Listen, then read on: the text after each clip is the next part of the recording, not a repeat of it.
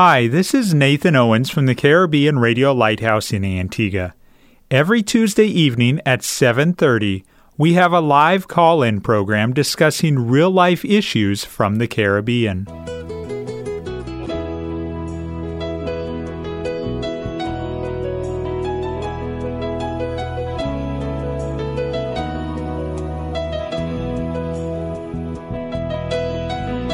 Sanctify them through thy truth. Thy word is truth.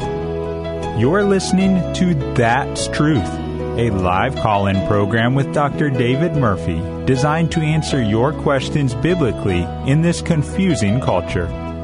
Dr. Murphy has over 30 years of counseling and ministry experience here in the Caribbean and is ready to answer your questions according to truth. Good evening and welcome to That's Truth. I'm Nathan Owens and I'm glad that you've tuned in. I'm joined as usual by Pastor Dr. David Murphy. Pastor Murphy, how was your day today? Very pleasant. Glad to hear it. Pastor, before we get to questions from the listeners, I've got a question that I want to ask.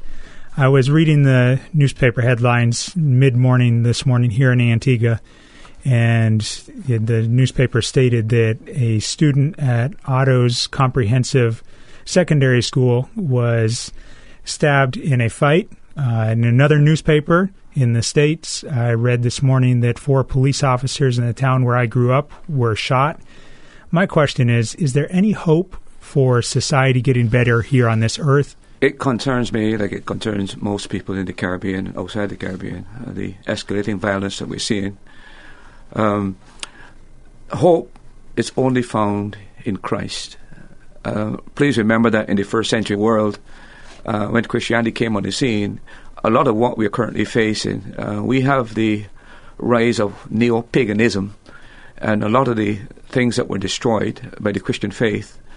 Um, we're now they're now reasserting themselves because we've gotten away from Scripture, gone away from God.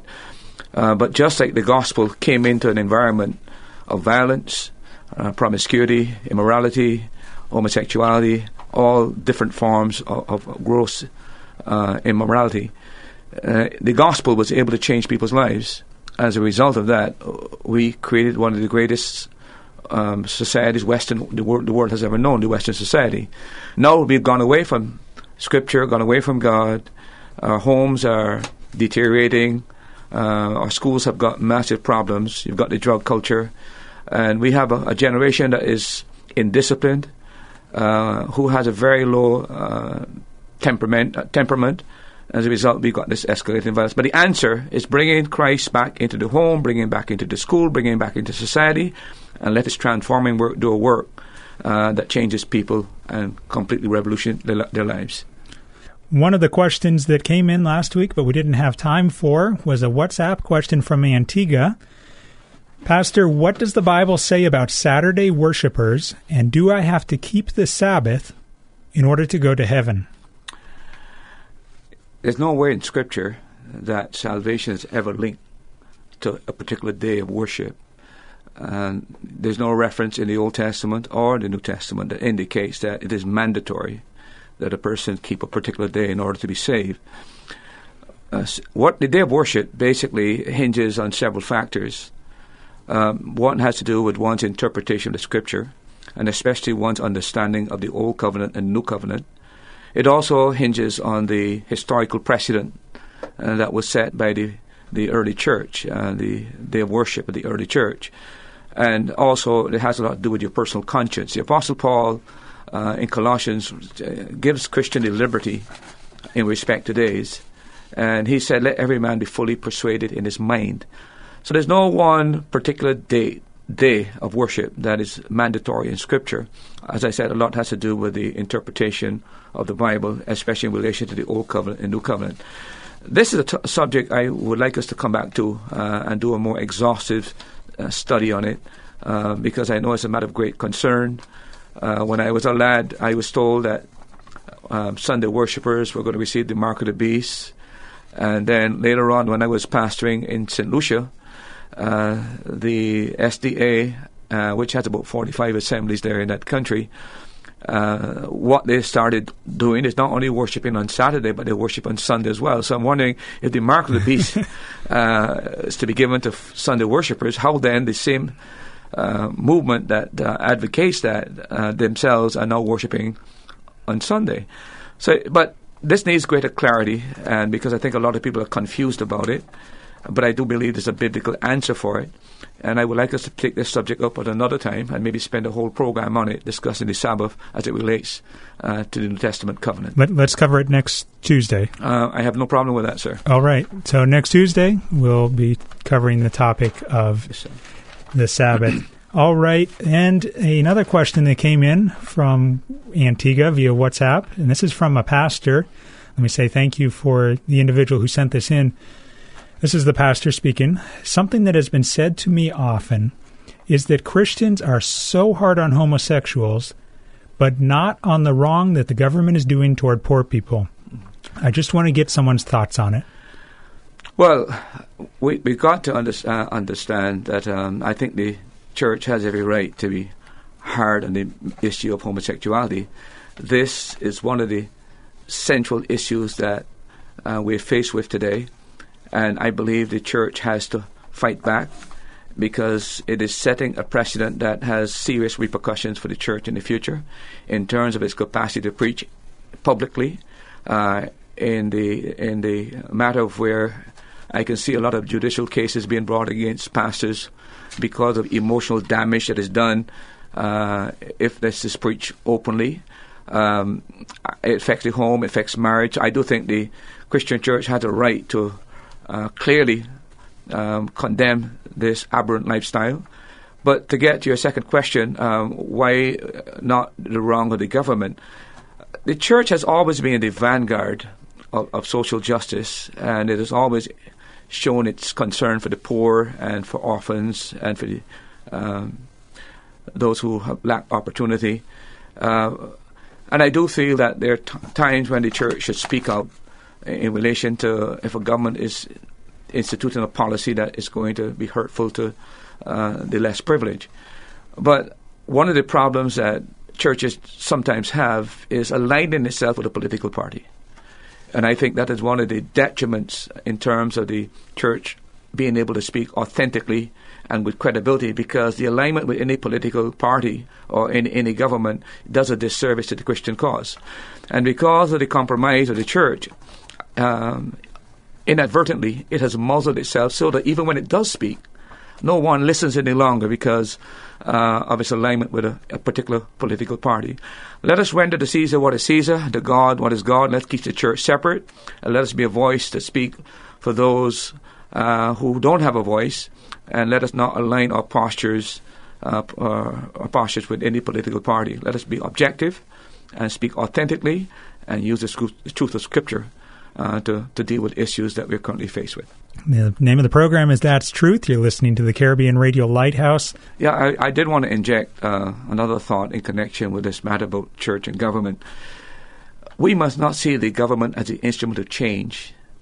The only change element within the, the Christian church is the preaching of the gospel. Winning men and women to Christ and uh, we must see that that's the change agent. It has always been. Uh, that's how the, the, we got revival. That's how we got uh, the Protestant Revolution, uh, Reformation. And if we're going to get this society transform and, and change, it can only be done through the systematic preaching of the gospel. But shouldn't we be involved in those social things first so that we can so that people can see that we have a pure heart and that we want to help and then they'll come to the church? Well i don't think it's an either or. Um, i do think that the church needs to get involved in meeting some of the social needs of the country uh, and, uh, this is where you we ourselves are trying to um, start a, a drug addiction ministry where we're trying to we're going to try to reach the Antiguan young men who are, are, addicts, and we want to offer gratis service. We think that's all part of our social conscience as a church and trying to meet the needs. But what I'm concerned about is uh, getting back to what is primary and what is secondary. The social programs are a means to an end, but the real end is the gospel. Uh, so uh, we just we need to do both, but our central means of change is the gospel. Thanks for joining us here on That's Truth. Pastor, the topic for this evening is cohabitation. Can you start by defining cohabitation? Because I honestly can say that's not a word I regularly use in my everyday discussions. Yeah. I think cohabitation is a euphemism for what Caribbean people call shacking up. Okay. Uh, living in a home or living in a house in a relationship in, uh, where you're not married, but you're enjoying all the privileges and right of marriage life, especially in the area of sexual activity. So that's what we mean by cohabitation. Two people who are not married, uh, living as husband and wife, even though uh, they're not married legally. That's what we mean by cohabitation. Why is it so common? Uh, I would say that, um, I mean, I, I am in my 60s, and I, when I was being brought up as a lad, even in the Caribbean, there was a stigma attached to a lot of immoral practices that that stigma has gone. Uh, I, I, think that part of the, the, the, problem, again, and we must understand that in moving away from the Bible, it has consequences. Um, the Bible doesn't play as prominent a role in, in the schools. Uh, when I was in school, I would have morning devotions. Uh, I was there were courses in religious education. Uh, during the break, I was given the right to hold a Bible club within the school itself. Uh, so a lot of change, and I think that a lot of the, the what we're seeing today, the complete moral breakdown, the decadence that we're seeing today, uh, there is no one particular cause, but the main central reason for it is when people go away from God, you get involved in immoral activity. It's interesting that when you look in the book of Romans, uh, Paul says the wrath of God is revealed against all ungodliness and unrighteousness the sequence there, the order of those two words is not by accident. We become unrighteous as we become ungodly. So society becomes more ungodly. You can expect that unrighteousness will begin to envelop society. Uh, and that is why uh, Paul talks about it in that order. If we want to restore righteousness and morality in the country, you've got to bring the people back to God. Without that, we can never, ever uh, bring back society to what we desire it to be or what it used to be. Uh, this is where the, the God factor is central to transforming any society, including our society. For the person listening who says, you know, I appreciate that you use the Bible as your source of truth, but that's not necessarily my source of making all the decisions in my life. What, can you explain why cohabitation is bad from a social standpoint and why it's not just bad from a we're leaving our traditional views? There's so many reasons you can give. Um, as to why cohabitation is wrong. It's a known fact that people who cohabit, um, 70% of those who cohabit now will not marry the partner they're, they're currently living with. Uh, if they do marry the person that they're living with, there is a 75% chance that their marriage is not going to work. So, statistically, uh, if you're looking at a prospect of a, a long marriage, a permanent marriage, uh, clearly cohabitation is not the way to go. The other factor, of course, is that um, children are involved in this whole process. Uh, most people who cohabit uh, because of this sexual activity, there will be some kind of an offspring. A child is born. Now, if a child is born within the context of a cohabitation, and 75% of those who mar- who eventually marry don't marry the person that the child is uh, the, the, child is from, it creates a real serious problem for the child living with a stepfather. Uh, stepfathers are notorious for abusing kids. And if you're concerned about the welfare of your child, the best thing that you can ever do is to create a, a situation where you're the mom and the true father is the one that bring up this child in the fear of God. But when you bring a person who is not the actual biological father of the child, it creates tremendous problem for that. As a matter of fact, uh, you only have to be the principal of a school or to be involved in young people's lives. And when you hear the, the horrible, horrendous stories of uh, children who are living in situations where they're not there with their natural father and their natural mother, uh, it's a, a, story that will break your heart. And I think that uh, we're either living in a dream world, we are oblivious to what is happening, we're either burying our heads in the sand, but we are putting our children uh, at a great disadvantage when we uh, go into a cohabitating uh, position. The other thing is, is abuse. um, those women who are engaged in cohabitation, for some mysterious reason, uh, normally the man almost think that he owns the woman. And many, many cases, uh, if you look at the statistics and the reports and the investigations that have been done, the level of abuse is at uh, far greater level than if a person had gotten married. Uh, so, for the sake of your own well-being uh, as, as, a, as a person, one has to be uh, careful that this you don't fall into this trap. So, I think it's a disadvantage for, for women. I think it's a disadvantage for the children. And then, if you don't have stable homes, how are you going to have a stable society? Because the home is the foundation of a stable society.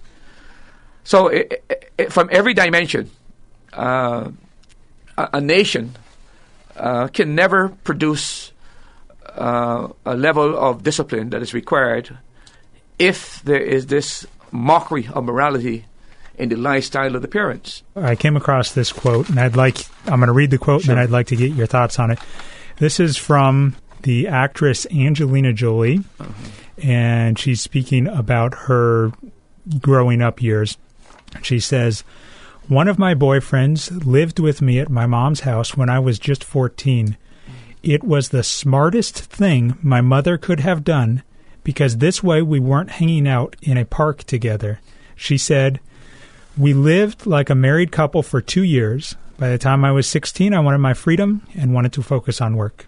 I don't know why we listen to actresses and movie stars. Um, I it almost humors me to to think that um, a statement like that could ever seriously engage the minds of young people. But because we are in a celebrity cult, uh, a kind of a uh, you know personalities and stuff like that is what is influencing the lives of people. Uh, I suppose that these people have a forum and they use that forum to speak, and young people are distracted and buy into this kind of nonsense that uh, coming from these TV a- actors. But that is total, complete folly. Uh, have you followed up with her to see how many marriages she's had? Many. Right. What what what what st- stable lifestyle does she have for her kids? Look, when you go against what God has established as His will, there are serious consequences. Uh, so I don't. Uh, I mean, I I don't that kind of of um, propaganda, basic moral propaganda that she is advocating, uh, really is a propaganda of a person who has no Bible base, who has no commitment to Scripture, who no, has no commitment to God. This is a humanist, atheist, and I would I would not doubt that she's probably believing the evolutionary theory that there's, there's no creator, uh, that life is about chance and uh, random, uh, uh, but she has no moral base. And it's unfortunate that a person like that can use her platform to advocate such a lifestyle. But her mom did a tremendous wrong in doing that. And uh, I don't think any sensible Caribbean person listening to that kind of a statement would give any credence to it at all. You're listening to That's Truth. Pastor Murphy, uh, I've got a question from a listener in Antigua. All right, I find myself in a cohabitation situation. We have children if I split right now, it'll hurt the children. He doesn't want to get married. What should I do? Well, I don't know if you're a Christian or not, but if you're a Christian, you have to come out of that situation. It's either that uh, you you offer marriage, and he, if he doesn't want it, but you cannot stay in that situation if you are a believer. The Bible is very, very clear. I, I cannot understand how people read the Scripture and somehow stifle their conscience in regards to what is the clear mandates of Scripture. The Bible says, He that is born of God does not habitually practice sin. The Bible says that fornicators, adulterers, uh, homosexuals, extortioners, they that practice these things will not enter the kingdom of heaven. Uh, that is not Pastor Murphy uh, inventing scripture. That is Pastor Murphy quoting Scripture. So I would say to a person, if number one, if you're a Christian, you have to get yourself out of that situation. Uh, if you are not a believer, um, I still would advise you to, to work towards moving out of that. If there's no prospect of marriage, you are wasting your time. Uh, you are degrading yourself, you're demeaning your worth, and you are losing prospects of a husband. If you stay in that situation for the next five or six years, I don't know how old you are, but certainly anyone who might have thought of giving a bat in your direction or might have interest in yourself. Um, madam, I don't want to seem harsh, but you don't want to be a used vessel. Uh, and the partner that you will eventually marry deserves far better than you will offer at this point in time. And I think that is in the interest of your welfare. I understand the situation with the, ch- with the children. I don't even know that if he's using that as a leverage to keep you in the situation. But if a guy really cares for you, he really loves you, uh, the byproduct of your union has brought children into the relationship, uh, why would he not want to marry you? I can only come to one conclusion that he has lost respect for you and that he has no real interest. He probably has his eye on somebody else. Uh, it's going to be to your detriment. So the sooner you can put yourself in a position that you can move out of that situation. By the way, can I just make another statement? This is where I wish that churches that talk so vociferously on these matters as I'm talking, that we had places to help a person coming out of that situation until they can get a footing so they can bring about change because it's very difficult. I understand the difficulty right here. But my advice to you, madam, is that it's not worth staying in that relationship. Work towards moving out of that relation. It's not only good for you, by the way, it's good for your children in the long term. Because if he's not going to marry you, uh, what happens to the kids in the future? The, the, the relationship is going to end. It is going to end. You know that it's going to end at some point in time. And if you do not end up marrying him, and there's another child and another child, and then you have to go into a, a marital relationship with three or four or five kids, how is that going to work? Uh, so I think you need to take measures as soon as possible. Um, if you love the guy, and as I said, if, if you're uh, not a believer, um, discuss the matter, be very open, but let it be known that you cannot continue in this state, in this, this in this uh, relationship, and that if you want to offer uh, marriage, um, that would be a choice. But if you have come to the conviction that he has no real interest in pursuing marriage, I would suggest to you that the sooner you can change that situation, that environment, the better it is for you, and the healthier it is for you, and the better it is for your children. I don't know if you've ever heard this argument, Pastor, or this question, but I have in discussions. Uh, we're both Christians. We're living together until we get married in order to save finances, but we're not having sexual relations. We're just sharing a dwelling place in order to save money. What would be your advice? I am not too sure if that can exist in the Caribbean.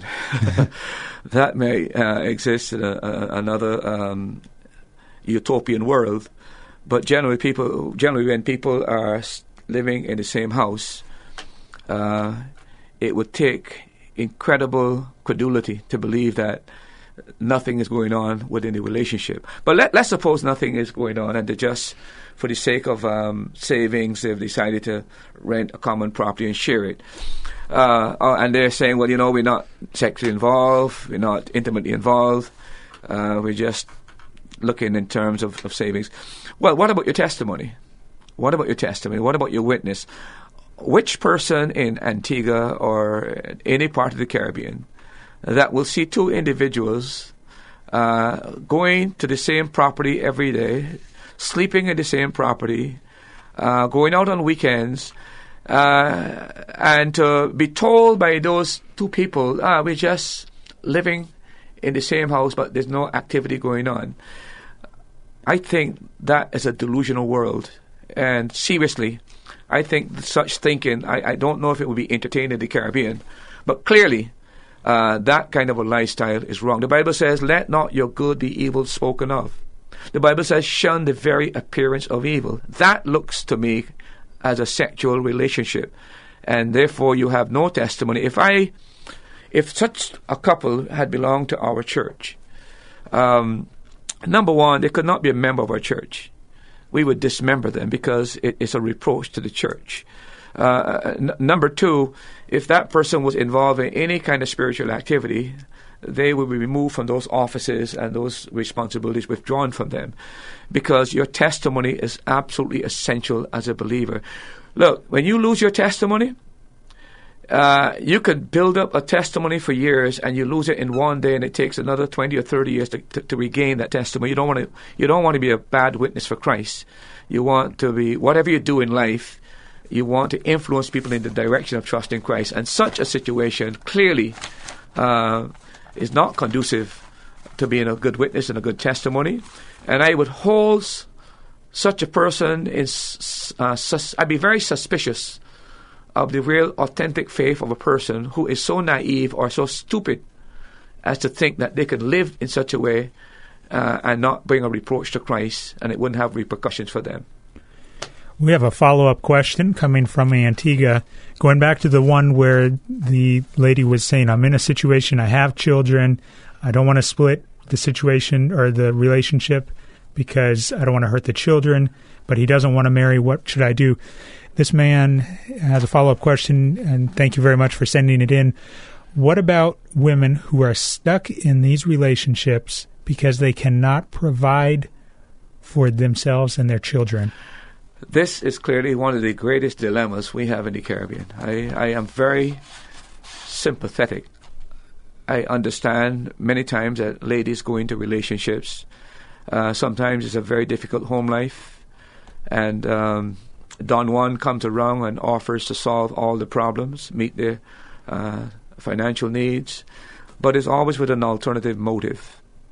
Um, men are turbocharged sexually, and they exploit uh, women who are in vulnerable financial situations. Uh, someone told me years ago, and I probably you probably heard it, that uh, men pretend love to get sex, and women give in sex to find love. I think that sums up the situation as we find it.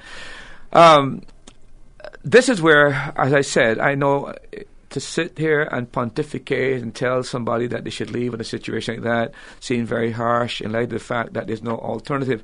And I lament that there's no alternative. I, I, I grieve over the fact that churches can make the statements that I'm making, and then when somebody asks, How do you help to solve the problem? This is where we need to get more compassionate and create situations where somebody can be helped out of that situation temporarily until they get their foot uh, settled and, and can move on from there.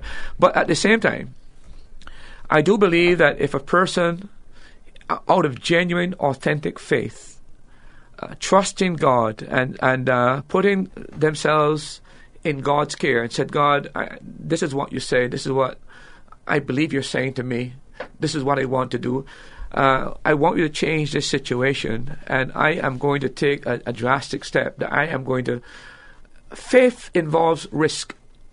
It really involves risk, and uh, but I think I cannot condone uh, the continuance in living in a, a non-scriptural uh, relationship, and I can never advocate anybody to stay within a situation that is clearly immoral that God condemns, and I do believe that um, decisions have to be made sometimes I wish that family would understand and, and try to, to help a person in that situation. Sometimes I believe I, I wish that Christians, uh, rather than just condemn, would open the door to help people in those situations. Listen, we're living in a very difficult moral uh, crisis. We don't. I don't have all the answers, but I do know this: living in an ungodly way should never be approved by the church. it, it is wrong. Um, there are one or two places I know that may be able to help in that situation. Uh, as I said, and I think listeners would hear about this sometime in the future, uh, we are really trying to start a ministry that because we feel that we have an obligation and a responsibility to help uh, people who are involved in s- situations that you have, uh, that you're talking about here as well. And we're hoping to build a ladies' dormitory and a, a men's dormitory um, the government of Antigua has been very, very gracious to us and has leased to us five acres of land. And we are now in the process of working out all the logistics of how to get these this, these things done. We're going to have a website, et cetera, et cetera. We'll tell you more about this. But uh, the reason I'm saying that is that we recognize that we have a we have to try to, to help the situation, and we're going to try to do our part. I think other churches. Uh, need to uh, to do similar things and, and get really involved in people's lives. Now, this is why I admire the American churches. They would condemn abortion, but while condemning abortion, they create uh, an alternative to abortion. We in the Caribbean, on the other hand, we condemn everything, but we never seem to come up with solutions. And that is part of the, the, the, the failure of the church. And I hope that over time that we can address that. And I, I don't know what person you're talking about, sir. I don't know if it's a real life situation. But my conscience will not allow me to endorse uh, a person living in that kind of a situation. And um, I would ask her to turn to family members and, and some friends, but does she really want to come out of that situation? Is she prepared to to to uh, to make whatever sacrifice is required to do the right thing? God will not be a debtor to any person. If we act in faith and trust Him, genuinely, authentically trust Him, He has the way and the means to help us to come out of the mess that we found ourselves in. He's done it for countless people, and I believe that if this person that you're referring to is, is genuine and uh, they're a believer, I believe that God can do the same uh, to help this person as well. You're listening to That's Truth. The voice that you just heard is that of Dr. David Murphy, the pastor of Grace Baptist Church in Upper Gambles, Antigua. Uh, Brother Nathan, let me uh, interject another matter here that a lot of people don't factor into this whole matter of cohabitation. It's virtually impossible for two people to live as husband and wife, enjoying uh, all the privileges of sex within that relationship without there being a sexual bonding between two people. Uh, the Bible is, is, is, fairly clear on the matter that there is something uh, uniquely um, a unique feature about fornication in relation to the body. Uh, it says all sins are without the body, but fornication is against the body. And I think because there are some changes, biological changes that take place within the body, uh, your hormones, changes, etc., that once you set those things in motion, um, it it creates uh, craving and desires that, though they were latent before, and now you have experienced them, they will now become a problem for you after you've had this encounter. The other thing that I, I think that is really need to be given thought. Part of the breakdown of marriage is because people have engaged in so much sexual activity, um, they don't. They're no longer a one woman type of person, and it's like uh, for, for uh, to use an analogy, it's like you know, you, are not accustomed, you don't want chicken, you, you want pork, you want beef. I think that it, it creates an unfair comparison uh, within the marital context. Here, here's a, a, person who is married to a particular person, and he's only known this one individual, but he married somebody who has had sex with five, ten, fifteen different people, and now uh, even in the the activity going on in the privacy of the home after marriage, uh, in the mind uh, it creates an unfair comparison. And, and, and many, many times you, you hear the complaint about performance, you hear all these different types of issues. These are not issues that we should be wrestling with in our minds because the, the, the problem with intimacy, the, the, the biggest, uh, not trying to be discreet, but the, the, the most important sex organ is the, is the mind.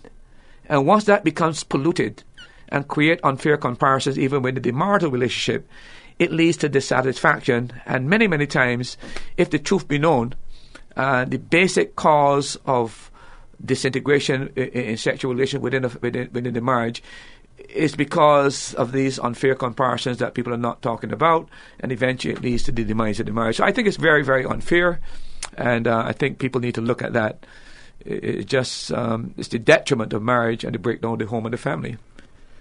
For the listener that finds themselves in a cohabitation or a shacking up relationship and says, everything is happy right now, everything is going smoothly, I'm worried that if we take the relationship to the marriage level, that it's going to be too much commitment, it's going to be too much responsibility, and it's going to mess up something that is good. Mm-hmm. Again, it comes back to the basic question I ask all the time: Is this a Christian thinking, or this is a, an unsafe uh, person? Uh, a Christian should not think that way. Uh, marriage is God's standard, and all sexual activity outside of marriage is condemned in Scripture. So uh, any kind of activity, uh, sexual activity, uh, whether it be, and sometimes we condemn homosexuality, we condemn lesbianism, we condemn all these different. But again, we condemn homo, uh, we condemn uh, fornication, we condemn adultery. So that should never be the thinking of a person. No, no Christian, no Christian, nobody that names the name of Christ and is truly, authentically, genuinely saved should be living in an ongoing immoral relationship. I don't care who that person is. You are living in sin. That is wrong.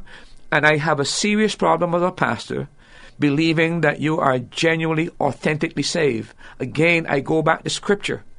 He that is born of God cannot continuously practice sin because the seed, the nature of God is in that person, that the Holy Spirit is in that person. So if you can live comfortable in sin, my serious recommendation to you is what Paul told Timothy examine yourself to see if you're in the faith.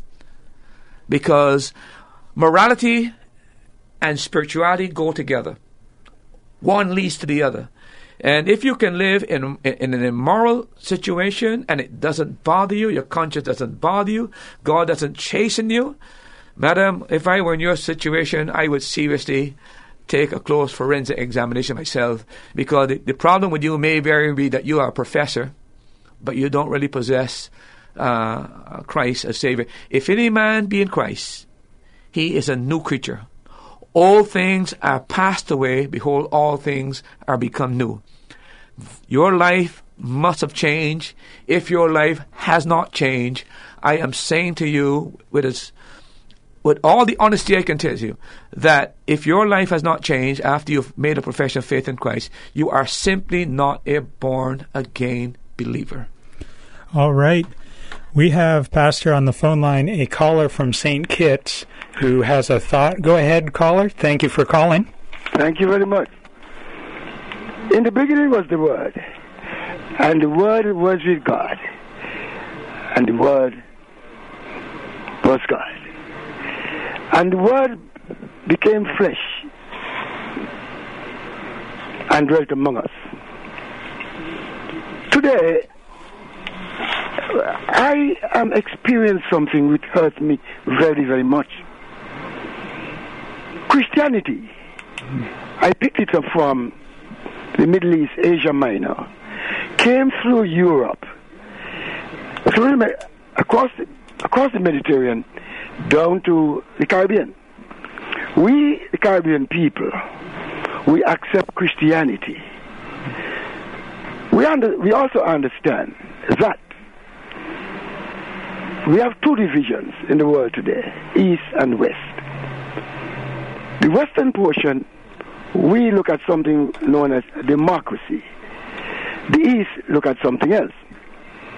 Ever since, I, I always say to myself that if democracy gets out of hand, it could be worse than communism. What I'm seeing today here is that the big countries in the Western world are doing something that is not correct according to biblical principles. Let me let me interrupt you just for a minute, real quickly, in one or two sentences. What's your point? They should not be encouraging same-sex marriage. Oh. They should not be encouraging same-sex marriage as being a Christianized um, society marriage. Yeah, no, we, we agree with you wholeheartedly. As a matter of fact, I think this is an imposition, to be very honest, of the depraved Western societies, and especially in Europe. Europe has gone away from God, as you know. Uh, very few people in Europe go to the church. It's, it's really tragic that the, the where the Reformation started, and uh, which were very vibrant Christian nations before. Now they've gone away from faith, gone away from God, and they have an agenda, a social agenda, and they're trying to impose that social agenda on the other Western countries. The, the thing about Europe, though, is that because they have the, the, the resources, they've got the wealth, they use it as a, a stick, as it were, and a carrot, and as though they want to beat us into submission uh, if we don't follow their social policy for this globalization of homosexuality and this um, this low morality. Uh, they threaten to withdraw aid, uh, and then uh, you know. But we got to understand. But I'm not too sure. But one of our biggest problems we're going to have in the future is whether our Caribbean politicians have got any moral courage to stand up to these type of people. I remember when um, the the Attorney General here in Antigua, I remember reading an article when this whole debate about homosexuality was beginning to uh, become a, a marketplace discussion. I remember reading his article, and he's saying, not in Antigua, and this is not going to happen in Antigua. I thought he was the bravest Attorney General in the entire Caribbean, and I wanted to write an article on that because uh, in other countries, if he had made a statement like that, he might have lost his job. It is that bad.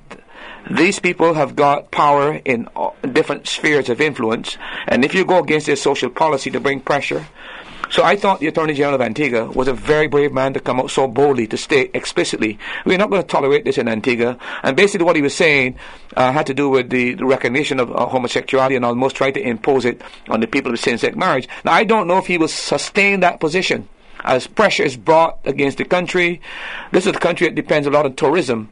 Uh, it is very possible the, third, the, the, the, first world countries will blackmail these third world countries, threaten to uh, um, to use the media to give the idea that they're homophobic and uh, you know once once money becomes the main purpose uh, for government and government needs revenue no question about that uh, if that becomes the primary goal and the primary aim they will succumb to the pressure from overseas uh, which I don't I sincerely hope that our governments in the Caribbean take a firm stand on this matter. Listen, the most unhealthy lifestyle in the world is a homosexual lifestyle. About 50% of those, uh, what, 50, 80% of homosexuals don't live beyond 50 if the Caribbean people were to give a, a, a, have a real discussion on this matter about the health hazards of the homosexual lifestyle, and people were to know what activities are going on and what diseases they're exposing the public to, there would be a rebellion in the Caribbean in regards to this whole. The adv- I'm, I'm convinced about that.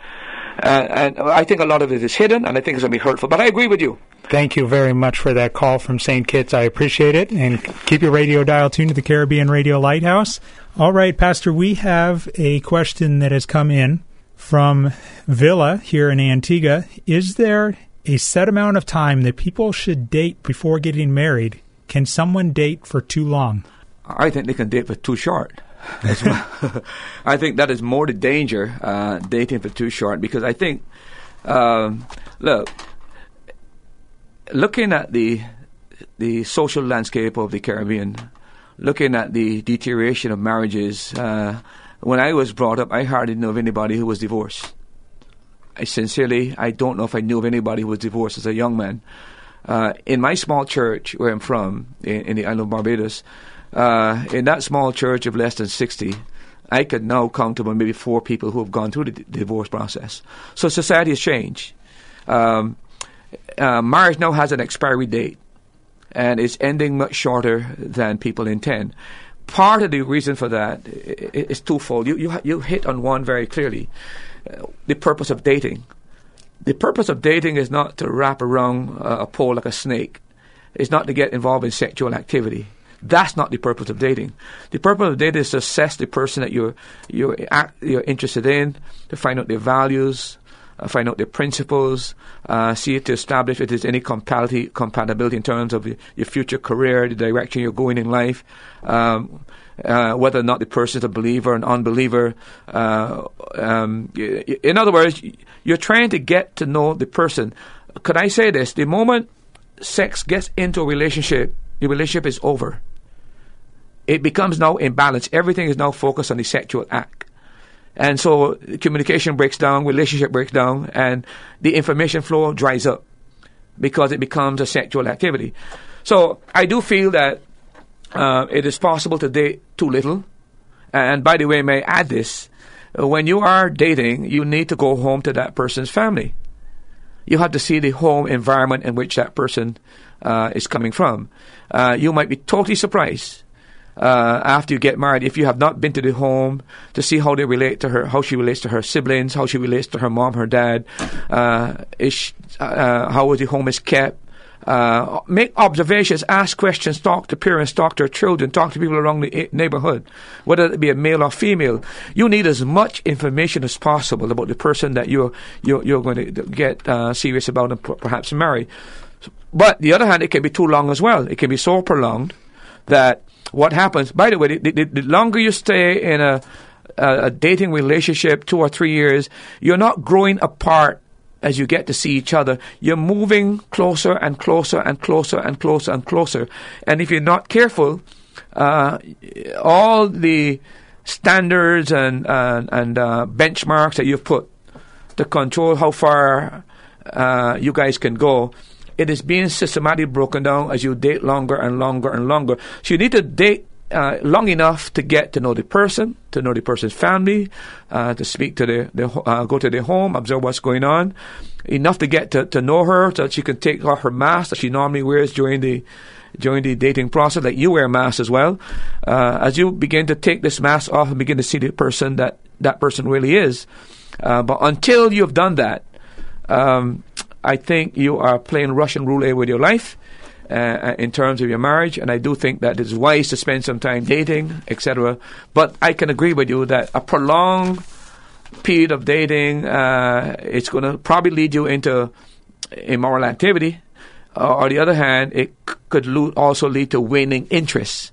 Uh, so I think that has to be worked out. But to my mind, uh, the problem is not so much dating too long in the Caribbean. The problem is dating too little and rushing into a marriage, and then the marriage not, not lasting. I hope that answers your question from the caller in Villa. Have a caller who called from Nevis, wasn't able to stay on the line, but have a question for Pastor Murphy. They would like you to explain Hebrews chapter 13 and verse 4. Uh, Hebrews 13 and verse 4 says, Marriage is honorable in all, and the bed undefiled, but whoremongers and adulterers God will judge. I think this is pretty explicit. Uh, it is showing clearly the the uh, the honorable position in which God views marriage. That marriage, as far as God is concerned, is something sacrosanct. It is something sacred. It is something that He has designed, something that He honors, He respects, and He expects people to live within the ambits of, of, of marriage. He doesn't want sexual expression to go outside the pale of marriage, and that's why He said uh, marriage is honorable in all things, and the bed undefiled. In other words, sexual activity in the context of marriage is something that God has designed and something that God honors and something that God intended to be part of the, the marital covenant. But he warns uh, uh, uh, in the same verse, but whoremongers and adulterers. And the word there, whoremongers, is referring to the Greek word porneia, which has to do with sexual immorality. And adultery, of course, is sexual immorality among people who are married. So he's actually condemning immor- immorality. Any kind of sex outside of marriage is wrong. I repeat that. Any kind of sex outside of marriage is biblically wrong. God condemns it. And he warns here that uh, those that practice immorality, those that in, engage in uh, uh, adultery, he said God will judge. So uh, it is endorsing the sacredness of marriage and the sacrosanct of marriage uh, and and the sexual act, act within the marriage, but is condemning sex outside, outside of marriage, whether that person be a whoremonger, uh, an immoral person that is not married but living in immorality, or that person is, um, is, is, is sleeping with somebody's wife or somebody's husband. So that is what that book was talking about, is talking about.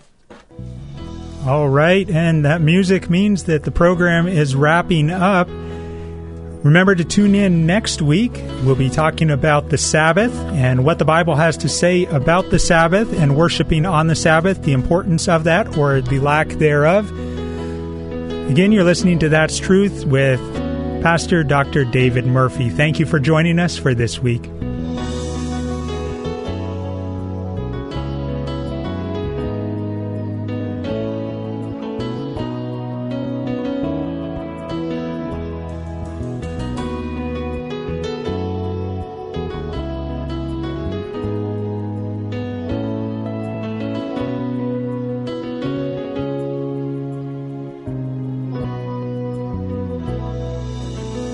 Thank you for joining us for today's program. We pray that the Holy Spirit uses the truths shared from God's Word to strengthen your faith.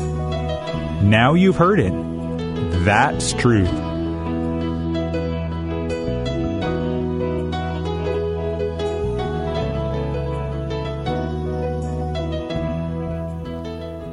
Thanks for listening. Remember, you can hear more answers to life's questions on That's Truth Tuesday at 7:30 p.m. on the Caribbean Radio Lighthouse. If you're in Antigua, you can listen at 92.3 megahertz FM.